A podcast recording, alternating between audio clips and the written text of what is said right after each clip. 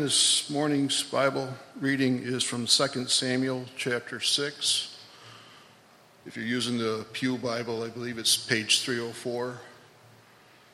2 Samuel chapter 6. And David again gathered all the chosen men of Israel, 30,000. And David arose and went with all the people who were with him from Baalah, Judah, to bring up from there the ark of God, which is called by the name of the Lord of hosts, who sits enthroned on the cherubim. And they carried the ark of God on a new cart and brought it out of the house of Abinadab, which was on the hill. And Uzzah and Ahio, the sons of Abinadab, were driving the new cart with the ark of God, and Ahio went before the ark. And David and all the house of Israel were celebrating before the Lord with songs and lyres and harps and tambourines and castanets and cymbals. And when they came to the threshing floor of Nacon, Uzzah put out his hand to the ark of God and took hold of it, for the oxen stumbled. And the anger of the Lord was kindled against Uzzah, and God struck him down there because of his error, and he died there beside the ark. And David was angry because the Lord had broken out against Uzzah. And that place is called Perez Uzzah to this day. And David was afraid of the Lord that day, and he said, "How can the ark of the Lord come to me?" So David was not willing to take the ark of the Lord into the house of David, but David took it aside to the house of Obed-Edom the Gittite. And the ark of the Lord remained in the house of Obed-Edom the Gittite 3 months, and the Lord blessed Obed-Edom and all his household. And it was told King David, "The Lord has blessed the household of Obed-Edom and all that belongs to him because of the ark of God." So David went and brought up the ark of God from the house of Obed-Edom to the city of David with rejoicing. And when those who bore the ark of the Lord had gone 6 steps, he sacrificed an ox and a fatted animal. And David danced before the Lord with all his might. And David was wearing a linen ephod. So David and all the house of Israel brought up the ark of the Lord with shouting and with the sound of a horn. As the ark of the Lord came into the city of David, Michal, the daughter of Saul, looked out of the window and saw King David, the ark of the Lord, and set it in its place inside the tent that David had pitched for it. And David offered burnt offerings and peace offerings before the Lord. And when David had finished offering burnt offerings and peace offerings, he blessed the people in the name of the Lord of hosts and distributed among all the people, the whole multitude of Israel, both men and women, a cake of bread, a portion of meat, and a cake of raisins to each one. Then all the people departed, each to his house. And David returned to bless his household. But Michal, the daughter of Saul, came out to meet David and said, "How the king of Israel honored himself today, uncovering himself today before the eyes of his servants, female servants, as one of the vulgar fellows shamelessly uncovers himself." And David said to Michal, "It was before the Lord who chose me above your father and above all the house to appoint me as prince over Israel, the people of the Lord, and I will celebrate before the Lord. I will make myself yet more contemptible than this, and I will be abased in your eyes. But by the female servants of whom you have spoken, by them I should be held in honor." And Michal, the daughter of Saul, had no child to the day of her death.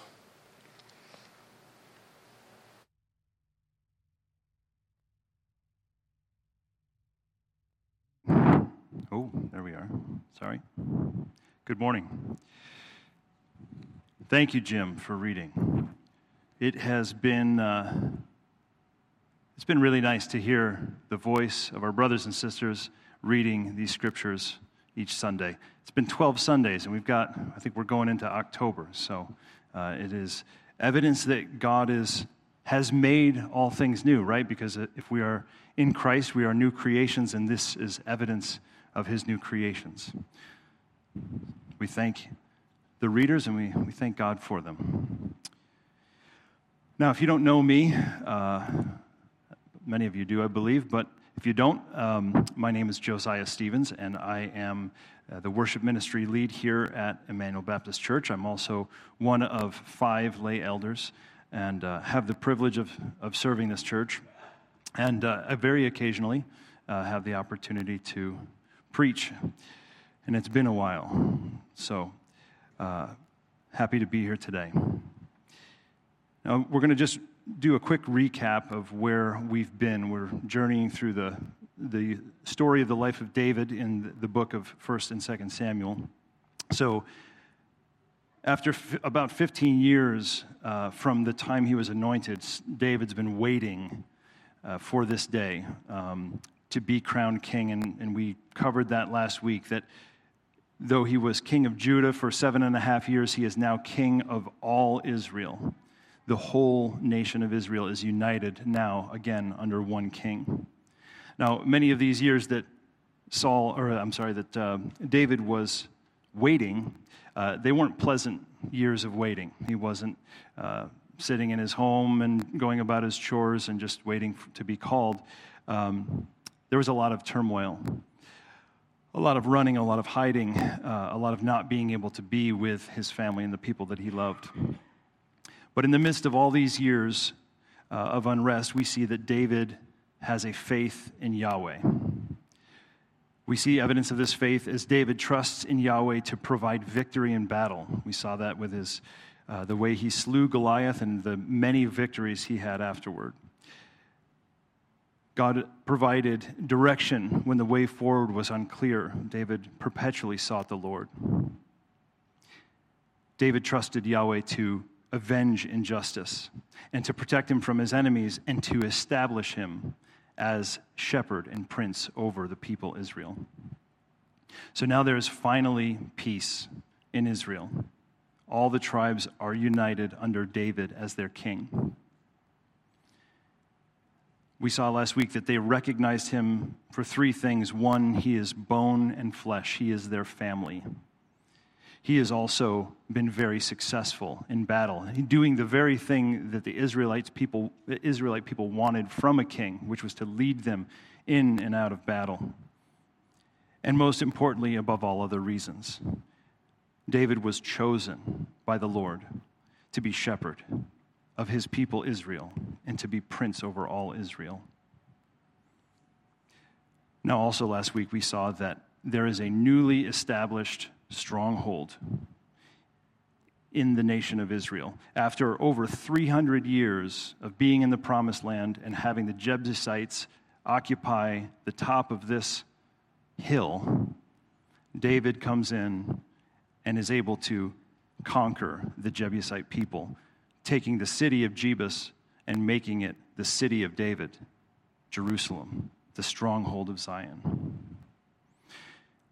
Now, I want to get prepared this morning because though we just heard from 2 Samuel 6, we're also going to be looking at a parallel passage that is found in 1 Chronicles. So if you could, I'm not going to have all the scripture up on the screen. I just didn't have time to do that. I do have some pictures, though, so that should be fun.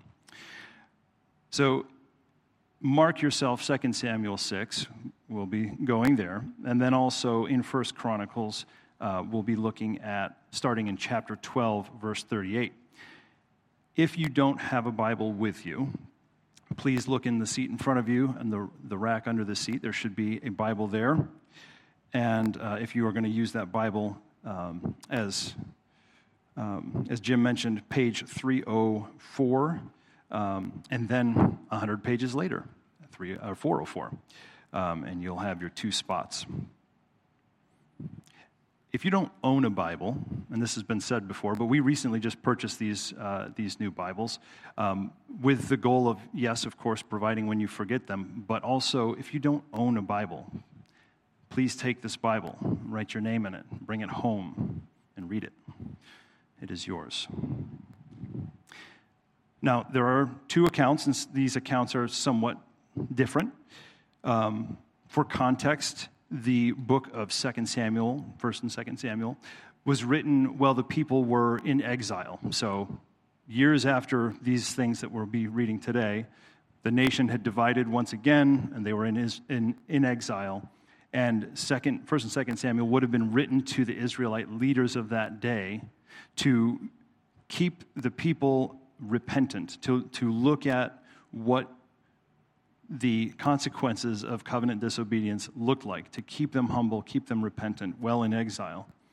And then First Chronicles is actually written after exile, and it is there to encourage the people to say, hey, now that you are walking free and out of exile, this is what covenant living should look like, and these are the blessings of the Lord if you continue them. So different time periods that people are reading these.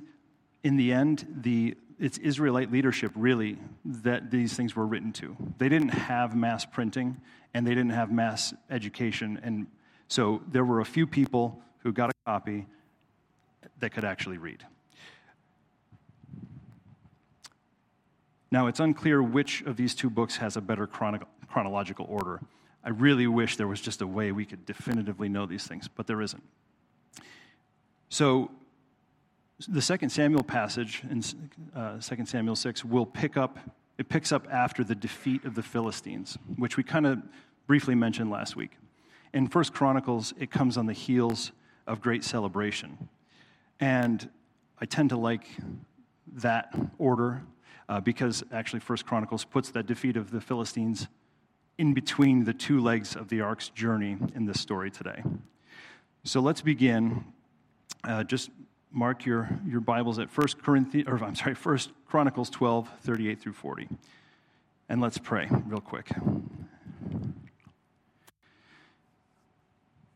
Father, would you open our minds and our ears, open our hearts to what you would have to say this morning. We know that you are the good gardener, you are always at work. You are always looking for us to yield to your hand. You are the good shepherd. You're always shepherding us. And so we trust that you are speaking to us this morning. May it be clear. May we hear things and see things and know you more than we do now. We desire to grow in that relationship with you. Bless the reading of your word, Father, as we study it. In Jesus' name. Amen. All right, so again, we're picking up the story where David is being crowned king over all of Israel. They've just been at civil war for the last 7.5 years. So David was king over Judah, the rest of the tribes of Israel, and the house of Saul are trying to hold on to that, and they're resisting David as king. So they've been fighting each other, but now there's peace. So, all these men of war, arrayed in battle, came to Hebron with a whole heart to make David king over Israel. Likewise, all the rest of Israel were of a single mind to make David king. And they were there with David for 3 days, eating and drinking, for their brothers had made preparation for them, and also their relatives from as far as Issachar and Zebulun and Naphtali came bringing food on donkeys and on camels and on mules and on oxen, abundant provisions of flour, cakes, of figs, clusters of raisins, and wine and oil, oxen and sheep, for there was joy in Israel. So we can picture this great celebration. I get tired of like Thanksgiving, right? Like you have Thanksgiving, you're done. These guys went 3 days eating and drinking and celebrating, and probably when they finished up one thing, here comes another camel with more. They partied for 3 whole days. But, we celebrate a lot. It's a common occurrence in America to celebrate. Every time you turn around, if you have a big family, there's always a birthday. There's always a reason to go do something. These people, wow, that's loud. Sorry about that. These people are celebrating peace after war. Not only just peace after war, but peace after war with their own people. The depths of darkness that they experienced in the war and the bloodshed and the unrest, in contrast with this new day where they are united as one nation. There's a lot more fuel in that celebration than most of our celebrations, right? And I think we all know when you're celebrating the birth of a child after the death of a loved one, or the buying a new house if the last one was destroyed in some way. That contrast always makes the party a bit better. Now, David, after this party, the fog of 3 days of eating and drinking kind of lift off, and you can imagine he's kind of coming back into, all right, we partied, we had a good time, but we've got to get down to the business of running the country. And as David considers where he has been, thinking about his journey to this place, you can imagine that for him there is one thing to do, the thing that he has done all along, which is to seek the Lord. And I think that in this desire to seek the Lord, personally, he also is looking for this to be something that the nation does, right? To reorient the nation around Yahweh. There's also a lot of practical advantages to that as well, because they did just come off of civil war, and I'm sure you don't forget everything. You know, you're going to run into somebody who probably had a hand in killing somebody you cared about, and so things are probably still a little bit sensitive. So there's a practical application here of let's shift our focus away from war and to something that we can all center ourselves around. But for David, Yahweh was a serious thing. It wasn't just a tool. In our time in this series, we have yet to encounter the ark of the Lord. And this is the thing that David has come to his mind. And we wonder, with his shepherd boy upbringing and with his running around hiding from Saul, it's very likely that he only knows of the ark of the Lord by reputation.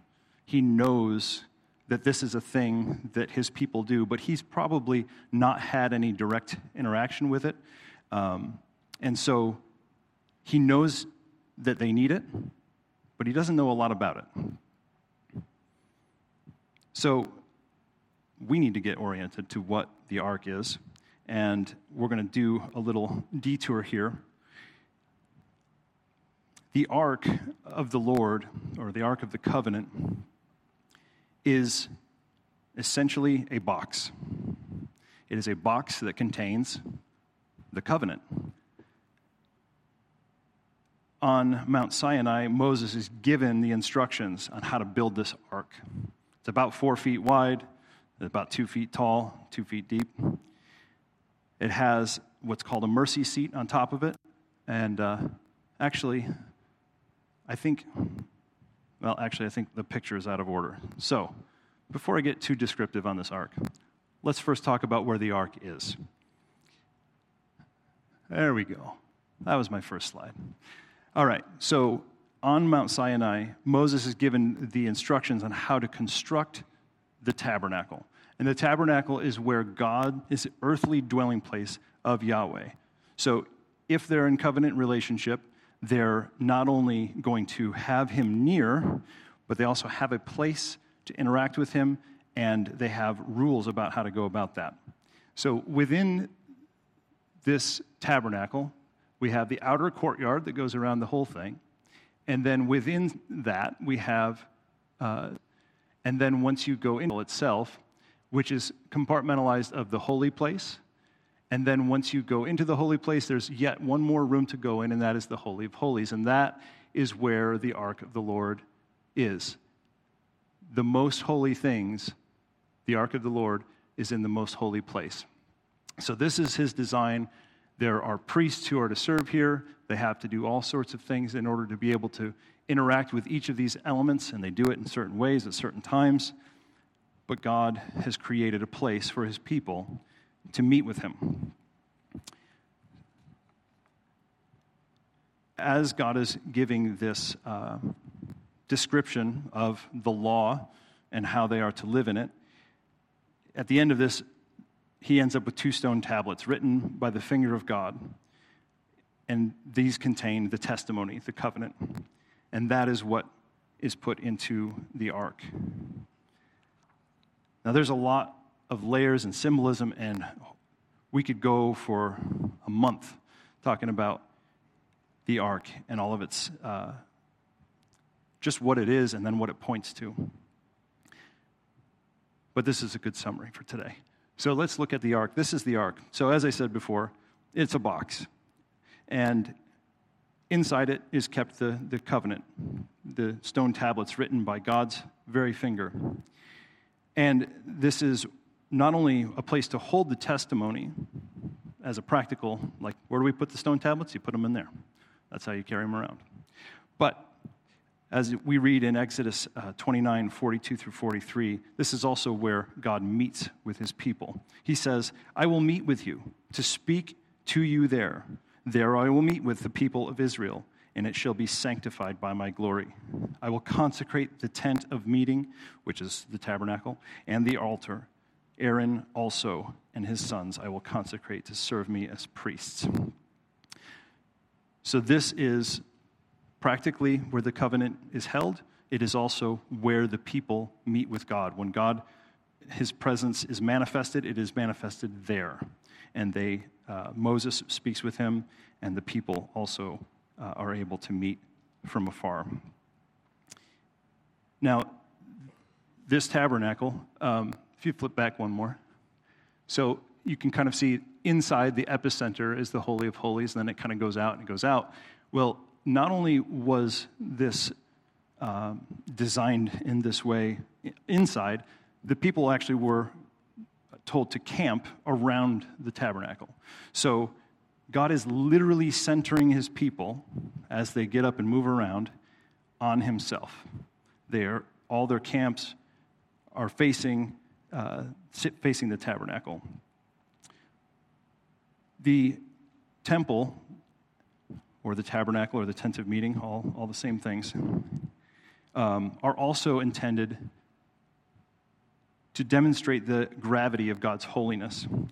And because God's holiness is certain death for sinful man, he has appointed priests. Now, Moses and Aaron are both sons of Levi, and they are appointed as priests, specifically Aaron and his sons, to serve in the tabernacle.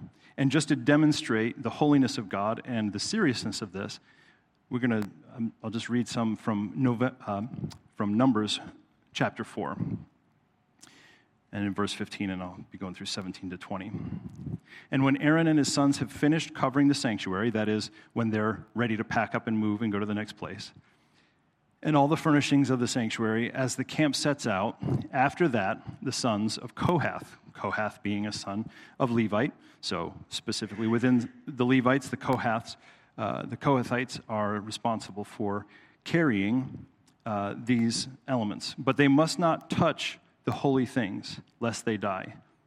These are the things of the tent of meeting that the sons of Kohath are to carry. Now, in addition to not just touching, so don't touch, you'll die, but also it goes on to say, the Lord spoke to Moses and Aaron, saying, let not the tribe of the clans of the Kohathites be destroyed from among the Levites, but deal thus with them. So here's how you make sure that the Kohathites don't die, that they may live and not die, and when they come near to the most holy things, Aaron and his sons shall go in and appoint them each to his task and to his burden. But they shall not go in to look on the holy things, even for a moment, lest they die. So God's holiness is a serious thing. He is entering into covenant relationship with his people, but he's giving them ways to not die, to be able to have this relationship. The purpose of this tabernacle and all of its elements, including the ark, is also used to guide the people. As they got up and they moved from place to place, as they wandered in the wilderness, God's presence would settle, they would camp, God's presence would leave, a cloud by day, fire by night, and they would set up wherever he settled. And we also see examples after Moses' time, when they actually go to enter the promised land, that Joshua has the Levites carry the ark into the river Jordan, and it stops up the river. There'd be no way for them to cross, but this is the way. So God leads them into the promised land literally by giving them a way to cross this river. This is also where God intends for the people to worship. In Deuteronomy 12, 5 through 7, it says, "But you shall seek the place that the Lord your God will choose out of all your tribes to put his name and make his habitation there. There you shall go, and there you shall bring your burnt offerings and your sacrifices, your tithes and your contribution that you present, your vow offerings, your freewill offerings, and the firstborn of your herd and your flock. And there you shall eat before the Lord your God, and you shall rejoice, you and your households, in all that you undertake, in which the Lord your God has blessed you." So God is giving them a place to worship him. He is giving them instructions to worship him. And we see what that worship is, to bring their tithes and their contributions, to bring their offerings before the Lord. And part of that process is to eat together and to enjoy the fact that they are his people. Now, when I was reading that, you can't help but think about Jerusalem. So God is now establishing a place where he is calling his people to come and to worship. But we also see in that a picture that points even further to New Jerusalem, which is the church. There's a few other things that we need to understand about the tabernacle and the ark and all of its elements. And one of them is also to judge the people. In Deuteronomy, it talks about at the end, when Moses is about to die, he writes the whole law down in a book. And he puts this book next to the ark, and he says, "This book is here to be a witness against you, because you've rebelled while I've been alive, and I know you're going to do that and much more while I'm gone, so this is here to judge you." We see all throughout Scripture that judgment is really the Lord's, right? If anybody's ever judging, they should be going to the Lord to determine judgment, not making judgment of their own. Now, this should also remind us that the people of Israel, they desired to have a king, to be like other nations, to do what? One of the first things they said, to judge them. They already had a king. He was already judging them. Now, the second reason they wanted a king was to conquer their enemies, to lead them in and out of battle. The ark was actually carried around Jericho every time until those walls came down, and those people didn't hit those walls with anything. That was the power of God. So he led them into battle, and he gave them the battle. There's also, the opposite is also true, where they chose to go to war without the ark, without waiting for the Lord. And so they went and they did it without him, and they were defeated. So he led them in and out of battle. So why would they want a king to judge them and to lead them in and out of battle when they already had one who did that, and as we've been looking, so much more, to give them a place of relationship and to meet with them and to have relationship with them? We want the blessing. We don't want to have to go through the covenant relationship to get it, right? How do we get that without having to do this? The other nations seem to be doing it, so why not us? The tabernacle is also a place, and the ark especially, to seek the Lord. In their time in conquering in the Promised Land, Joshua falls on his face before the ark when they have one failing in battle, and he's like, he just falls before the ark and is distraught. God, what have we done? Why have you not given this battle? For your name's sake, we look like fools. Why did we even come here? But he sought the Lord before the ark because he recognized God's holiness. And the fact that he's able is a grace that God gives. He gives them a place to seek him. We see in other places as well where the people go to the ark when they need to know what to do. So they seek the Lord there. So that's just kind of a really try to condense, quickly talk about, and it's unfortunately not quick, the tabernacle and the covenant worship that God had designed for his people. So now David wants to put this ark into use. Now, one thing that we see about David is that he was always seeking the Lord. He sought the Lord on many occasions. If you just search, David inquired of the Lord, it's like a bunch of times during his running around and trying to escape Saul.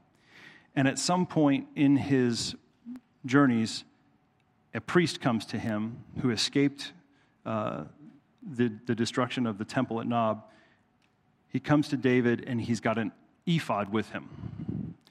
And David kind of says, hey, I like that ephod. So when he would want to seek the Lord, he would say, Abiathar, bring me the ephod. And he would have it with him as he sought the Lord. I think this shows us something a little bit about David. Number one, he's not quite educated, right, on the things of the temple, but that he also wants to be near Yahweh. And I think that points to why he wants the ark brought to Jerusalem. Now, quickly, let's see, slide number 3, I think. Yep, here we are. Yep, now the priest. Yeah, there you go. So just so we know what an ephod is, because it's going to come up later, and we don't use ephods in our daily life, right? So the ephod is part of the priestly garments, and it goes over top of the robe. So you see the blue robe underneath, and then you see the ephod over top. It's almost like an apron, and then over top of that there's a breast piece. But this is the ephod. It's just kind of an outer layer that the priests would wear. But it was very specifically designed, given to Moses, instruction on Mount Sinai. Here's how to make an ephod. It's for the priests. So David has been using it.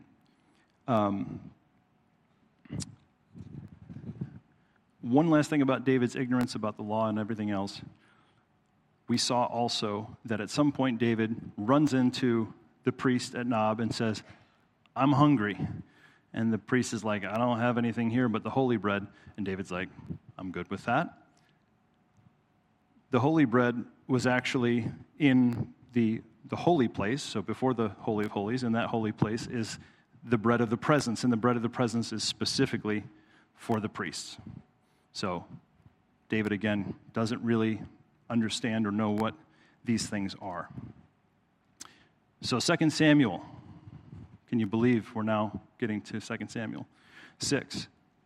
David again gathered all the chosen men of Israel, 30,000. So this is after their party. He has this idea, let's get the ark. Now he's gathering the people together. To continue that, because 2 Samuel just immediately jumps into fetching the ark, 1 Chronicles 13 gives us more detail. So 1 Chronicles 13, David consulted with the commanders of thousands and of hundreds, with every leader, and David said to all the assembly of Israel, if it seems good to you, and from the Lord our God, let us send abroad to our brothers who remain in all the lands of Israel, as well as the priests and Levites in the cities that have pasture lands, that they may be gathered to us. Then let us bring the ark of God to us, for we did not seek it in the days of Saul. All the assembly agreed to do so, for the thing was right in the eyes of the people. So it wasn't just Saul saying, let's go. He actually gave an explanation. And I think the fact that he mentions, we did not seek it in the days of Saul, speaks to the fact that this was not common for the people of Israel at that time, right? It was out of practice. But it also shows that David desires that it return to something that they do. There is only one mention of Saul ever seeking the ark, and he really views it more as a way of trying to figure out what's happening. It is when his son Jonathan goes off to fight the Philistines, and they don't know what's happening. They don't know who's gone. They don't know where the battle is. So Saul says to the priest that's there at the time, bring the ark of God here, for the ark of God went at the time with the people of Israel. So at that time, they were at least carrying it around. Now, while Saul was talking to the priest, the tumult in the camp of the Philistines increased more and more. So Saul said to the priest, withdraw your hand. Then Saul and all the people who were with him rallied and went into battle. So he's kind of just like, hey, check in, see what's going on. Oh, I figured it out. Never mind. I'm going. And there wasn't this sense of fear of the Lord, of awe of him. We saw that on multiple other occasions where Saul did not fear the Lord. He made sacrifices that he shouldn't have made. He, instead of destroying all of the Amalekites and devoting them to destruction, he kept some of it. And his idea was, he was doing a good thing. He's like, God, I know I didn't listen to you, but I brought these great sacrifices. These are going to be the best we've had in a long time. And Samuel says, that's not what, God isn't looking for a nice sacrifice. He's not looking for a choice piece of meat to be sacrificed. He's looking for you to listen to him. So we see the way Saul and his attitude toward the ark affected the nation, I think, in that it was not common for them to seek, but it also affected, clearly we see, Saul, because the Lord rejected him. So back to 2 Samuel in verse 2. And David arose and went with all the people who were with him from Baal-Judah to bring up from there the ark of God, which is called by the name of the Lord of hosts, who sits enthroned on the cherubim. And they carried the ark of God on a new cart and brought it out of the house of Abinadab, which was on the hill. And Uzzah and Ahio, the sons of Abinadab, were driving the new cart with the ark of the Lord, or the ark of God, and Ahio went before the ark. So the ark is at the house of Abinadab. It's been, so we talked about God giving them the design. They walked around with it. They entered the promised land with it.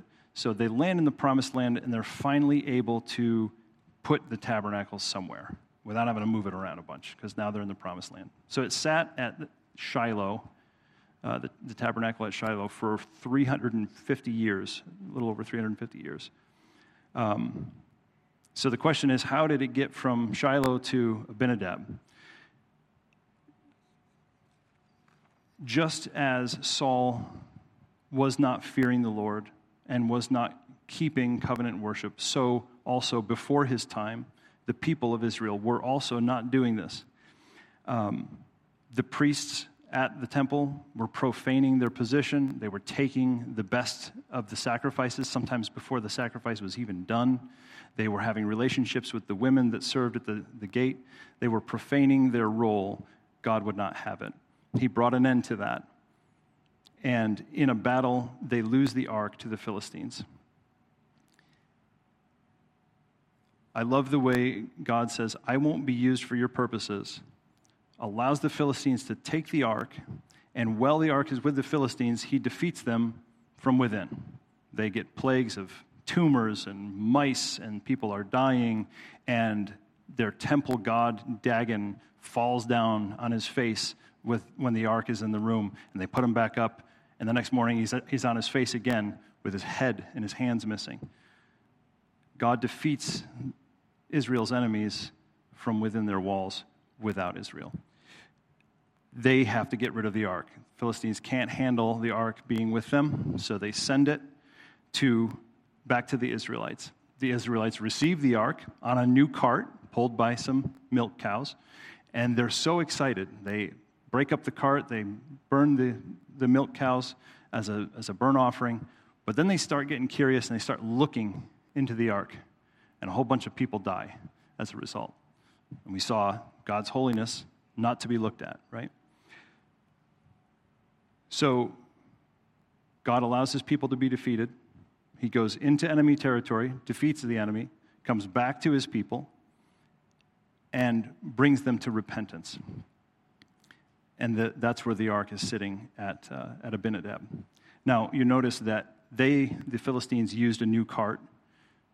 Clearly, Abinadab and his household heard about this and like, hey, modern invention. Let's use a cart. We don't have to carry the thing because we've got to get it from here to Jerusalem. So, hence their decision to use the ark, or to use the cart, contrary to Mosaic law. So 2 Samuel 5, and David and all the house of Israel were celebrating before the Lord with songs and lyres and harps and tambourines and castanets and cymbals. And when they came to the threshing floor of Nacon, Uzzah put out his hand in the ark of God to touch the ark of God and took hold of it, for the oxen stumbled. And the anger of the Lord was kindled against Uzzah, and God struck him down there because of his error, and he died there beside the ark of God. So we see the carelessness, the ignorance, they're wanting to do a good thing. I think David is wanting to do a good thing, but they just are out of practice. They have not been living in covenant worship in relationship with God. And as a result, we see a fatality here. And I think what we see in David's reaction is this is the first time David is going about his life where it seems as the Lord's hand is against him. That kind of shakes him. He's, whoa, I had this vision. I'm bringing the ark. It's going to be jubilant. We're going to worship the Lord again as we should. And this happens. But his anger quickly turns to fear, because for David, who fears Yahweh, it's not a question of God having done something wrong, right? He's not thinking, oh, the Lord is against me. This is no good. He is thinking, what have I done? And he recognizes that there is more here that he doesn't understand, the holiness of God that he doesn't understand, and that he also, to the point where he doesn't feel like he can even bring the ark to him. He is holy. I am not. I should not bring this to me, is his reaction. So he says, let's put it into the house of Obed-Edom, the Gittite. It sits there for 3 months, and Obed-Edom's house receives blessing as a result.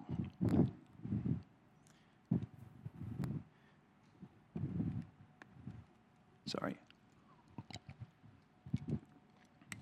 And I think if we just look at the 2 Samuel account only, it could seem like David's kind of like, this is dangerous, I don't want this at my house, we'll leave it at this guy's house. And then only when he learns, oh, you've been blessed? Oh, well, maybe this ark's not so bad. And he would go and get it. 2 Samuel doesn't address some of the things that 1 Chronicles does. So let's jump to 1 Chronicles 15.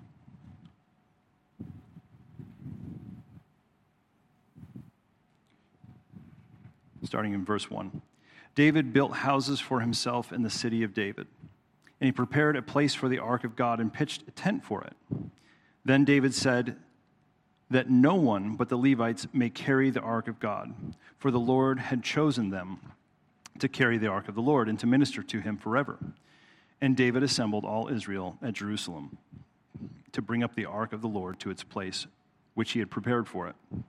And David gathered together the sons of Aaron and the Levites, and we'll skip all the names of the guys and how many there were, and said, "You and your brothers, so that you may bring up the ark of the Lord, the God of Israel, to the place that I have prepared for it, because you did not carry it the first time. The Lord our God broke out against us because we did not seek him according to the rule." So the priests and the Levites consecrated themselves to bring up the ark of the Lord, the God of Israel, and the Levites carried the ark of God on their shoulders with the poles, as Moses had commanded, according to the word of the Lord. Now David also commanded the chiefs and the Levites to appoint their brothers as the singers who would play loudly on musical instruments and on harps and lyres and cymbals to raise sounds of joy. And just because I like it, Verse 22, Chenaniah, leader of the Levites in music, should direct the music, for he understood it.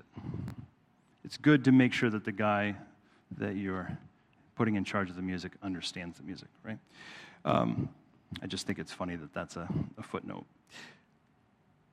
So we see that this isn't just David going, realizing that Obed-Edom's getting all this blessing, I want this blessing. There's clearly something that happens between the first leg of the journey and the second leg of the journey. For David, this is an encounter with God that shakes him. but it is a God who has been faithful to him. So while he is afraid, while he has this fear of the Lord, he knows that he needs to seek the Lord. He knows that the problem is not with God, the problem is with him.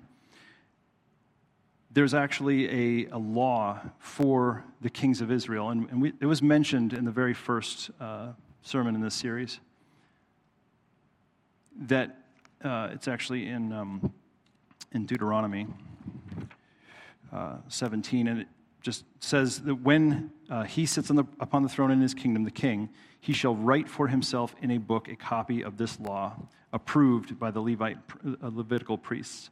And it shall be with him, and he shall read it all the days of his life, that he may learn from the Lord his God by keeping all the words of this law and these statutes and doing them, that his heart may not be lifted up above his brothers, and that he may not turn aside from the commandment, either to the right hand or to the left, so that he may continue long in his kingdom, he and his children in Israel. So David goes on a seeking mission. Why did Uzzah die? Why did my plan fail?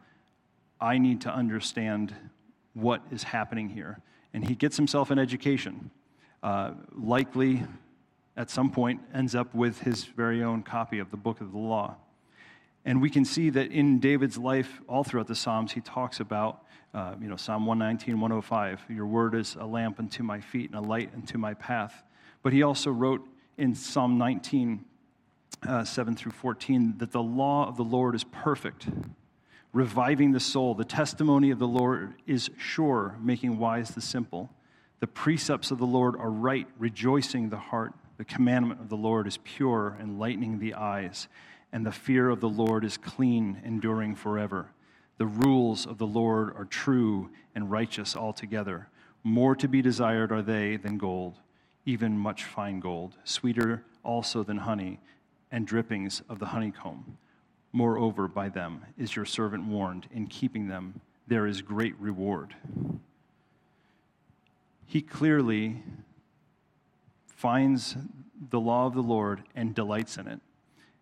He clearly learns what he needs to do and corrects his steps.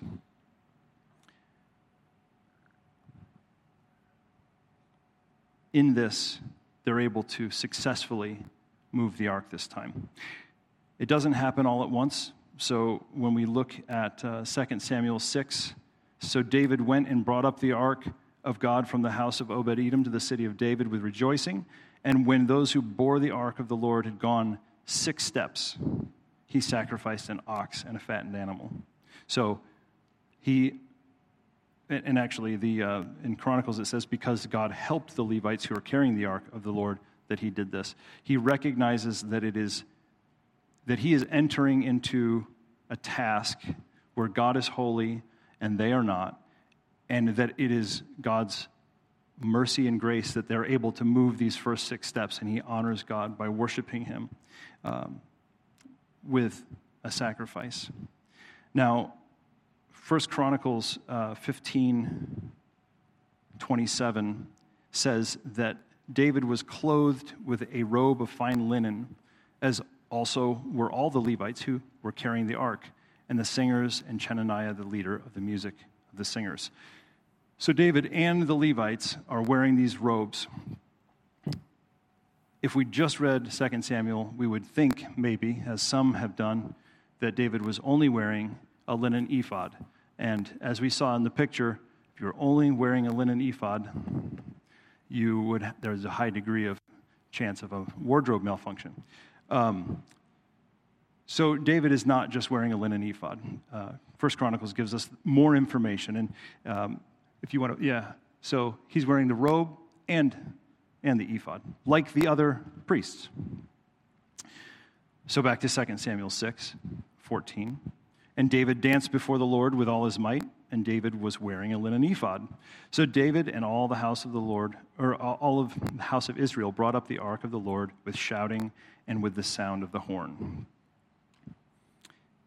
We can just imagine that after the striking down of Uzzah, as they pick up this task of moving the ark again, David is nervous, and he starts apprehensively, and then they get going, they get the 6 steps down, sigh of relief, And then he starts to lead the people in music. And maybe it's not just, all at once, but his mind is flooded with, this is Yahweh.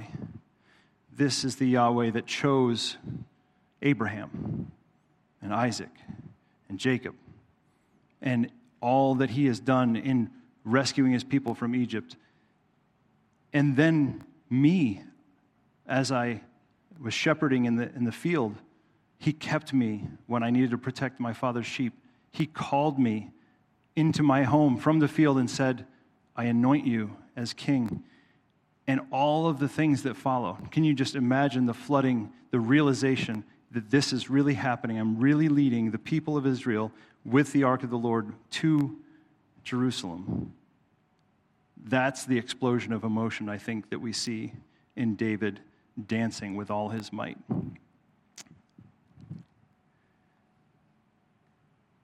Worship is a response to God's revelation. And so God has revealed himself to David through his people and through his own life. And he's responding out of that. 2 Samuel 6, verse 16. As the ark of the Lord came into the city, Michal, the daughter of Saul, looked out the window and saw David, the king, King David, leaping and dancing before the Lord, and she despised him in her heart. We'll deal more with that a little bit, but we'll continue on. And they brought in the ark of the Lord and set it in its place inside the tent that David had pitched for it. And David offered burnt offerings and peace offerings before the Lord. And when David had finished offering the burnt offerings and peace offerings, he blessed the people in the name of the Lord of hosts and distributed among all the people, the whole multitude of Israel, both men and women, a cake of bread, a portion of meat, and a cake of raisins to each one. 2 Samuel goes from there to David and Michal having their little spat. But 1 Chronicles 16, chapter 16, verse 4 says, so this is when they were had placed the ark in its tent. Then he appointed some of the Levites as ministers before the ark of the Lord to invoke, to thank, and to praise the Lord, the God of Israel. Asaph was the chief, and second to him, Zechariah, so on and so forth, who were to play the harps and lyres. Asaph was to sound the cymbals. They were to blow the trumpets regularly before the Ark of the Covenant of God. Then on that day, David first appointed the thanksgiving, that thanksgiving be sung to the Lord by Asaph and his brothers. And then it goes into David's song of thanks. And I think just for the sake of time, I'm not going to read through all this. But what we see as evidenced, and I read actually the first few verses as our call to worship this morning. This is a man who is pouring out his heart in thanks to God. He is reinstituting covenant worship. And in this song, we see very clearly he is a man who fears the Lord. And so he reinstitutes worship before the ark of the Lord. So after they have this ceremony, all the people departed, each to his house. So we're back in 2 Samuel 6, verse 20. And David returned to bless his household, but Michal, the daughter of Saul, came out to meet David and said, how the king of Israel honored himself today, uncovering himself today before the eyes of his servants, female servants, as one of the vulgar fellows shamelessly uncovers himself. Now, I grew up in a church where we heard that, well, David danced Dagon before the Lord, so we can get a little crazy when we worship, right? We were Pentecostals. What can I say? That's what they used to encourage us all to get a little more expressive. But there's no textual evidence whatsoever that he actually was unclothed. He was wearing the robe of the priests. He put the ephod over top of this robe. There's a possibility that Part of the priestly garb was underwear. So God is actually telling Moses on Mount Sinai, make some underwear for the priests. And that was to, it actually says, when they go to the altar to minister in the holy place, that they wear these so that they're to cover their naked flesh, lest they bear guilt and die. So pretty serious pair of underwear. So it's possible that maybe in his ignorance, you know, he's wearing an ephod, he's not a priest. Maybe he also didn't know about this, and maybe he just was really dancing. We don't really know. But the word in Hebrew for uncovering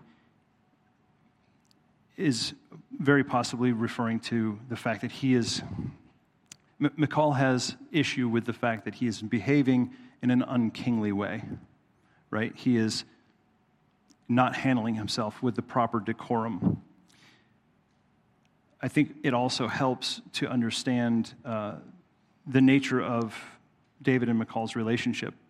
It started in love when they were young, but they were really never able to enjoy married life for very long because David was Saul's enemy, and so David was on the run, and Michal was trapped at home with her father, remaining loyal to him. In his absence, Saul gives her to some other guy, to another, gives her another husband, which, based on his description, is no David. So maybe she was miffed about that. She's also, when she is reunited to David, David's no longer, you know, David has multiple wives now, right? So she is not the love of his life as she was back when they met each other and they were young. Now he has many wives. And she's also the daughter of a former king, and she's likely very well-versed in how a king is expected to dress and behave and retain the respect of the people. So with all of this, and one other thing, actually, so when Michal helps David escape Saul, it says that she used an image. She put this image in a bed and put goat's hair on it and pillows and made it look like he was sick in bed. I love the fact that that's the first time anybody did that, or at least recorded. Pretend David's here, sick in bed. But this image that it refers to is a household god. So likely, allowing this type of worship of gods other than Yahweh. And so maybe for her, seeing David's zeal for the Lord, she's on the precipice of, is my life just going to get tumultuous again? You're acting like a fool in front of these people. I'm going to lose you, whether it's, you know, for one reason or another. I'm already on the verge of losing you. I've got all these other women to compete with now. Have you ever had a family member or friend, or maybe yourself, that when you're anxious about something, lash out in something that is an insult or insensitive or an accusation, and it's kind of sensationalized? And they're really just trying to manage the fact that they're feeling not good about themselves. I think this is what happens here in this interaction with Michal and David. And David responds to her and says, "It was before the Lord who chose me above your father and above all his house, to appoint me as prince over Israel, the people of the Lord. And I will celebrate before the Lord. I will make myself yet more contemptible than this, and I will be abased in your eyes. But by the female servants of whom you have spoken, by them I shall be held in honor." And Michal, the daughter of Saul, had no children to the day of her death. Taking that last verse first, I don't think we have enough information to say that God punished Michal. I think the important point, the reason it's included here, is to say that the house of Saul is dwindling. There is no more descendants. David swore to Saul that he would not cut off his name from the people, but and so David is not doing this. It's not by his hand that he is cutting off the line of Saul. So I think that that's the relevance to that piece of it. But the larger point of that piece of text is that David makes clear that his heart is set on worshiping the Lord, and for good reason. The Lord has delivered David to his appointed place as king, and it was by the hand of Yahweh alone. I think he also says, if doing this, if worshiping God in this way is foolish to you, then get used to it, because I am going to continue to worship the Lord in this way. So we see David this morning, the title of the sermon, and by the way, the title of the sermon is not a title that I picked, though I do lead the worship here. I actually didn't choose the title of this, and it was chosen before Fletch even knew that I would be preaching. He just laid it out that way, and then it happened to be that I'm preaching today. But we see David as the worship leader this morning, not because he danced with all his might, although that is an expression of worship to God. And it's not because he wrote a song, though that is an expression of worship to God. And it's not because he followed the letter of the law when it came to covenant worship. I think that was clear that he didn't do that. But it's because he began his reign as king by loving the Lord his God with all that he had and all that he knew. And he led the people to do the same. David fears the Lord. David is leading the people back to life of covenant worship. Israel wanted a king to be like the other nations, but God wanted to set them apart. In Deuteronomy it says, "For you are a chosen people, holy to the Lord your God. The Lord is your God has chosen you to be a people of his treasured possession out of all the peoples who are on the face of the earth." It's very clear that God wanted to make them different, though they wanted to assimilate to the nations.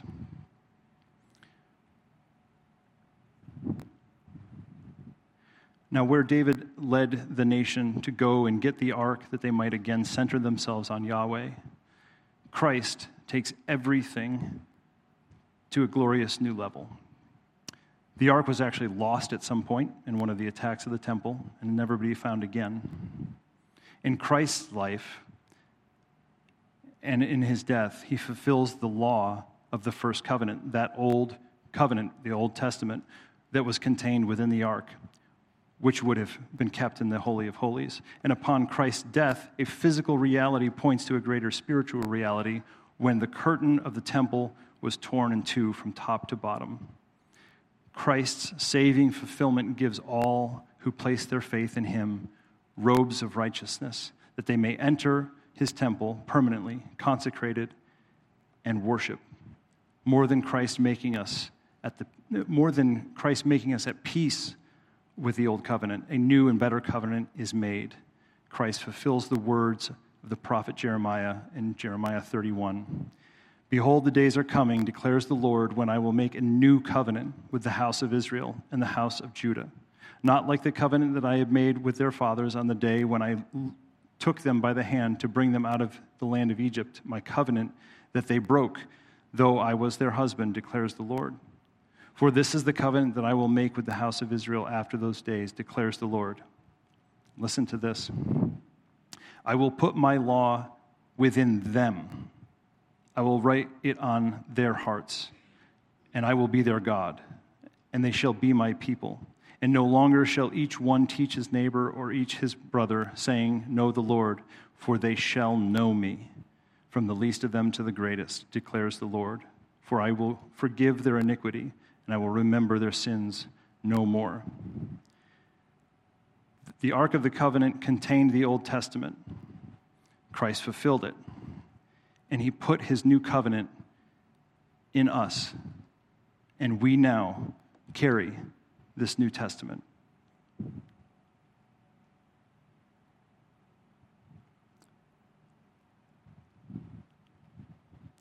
The church is the way that God is reconciling all the world to himself, and we have within us his word to do this, because it is only by his word that it will be done. And that leads us to a life of worship. Let's pray.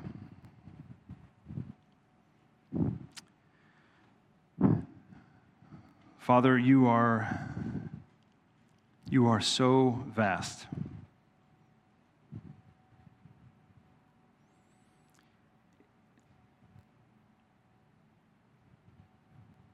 You are more than we can get our arms around on a Sunday morning. And for that, we are thankful, and that you continually allow us to seek your face. We thank you that you have placed your law within us, and we pray that as we live, as we go out into all nations making disciples, that your gospel would be on our lips. You have done a work that we could not do, and we want to live a life of worship in response. We thank you for your word. In Jesus' name, amen.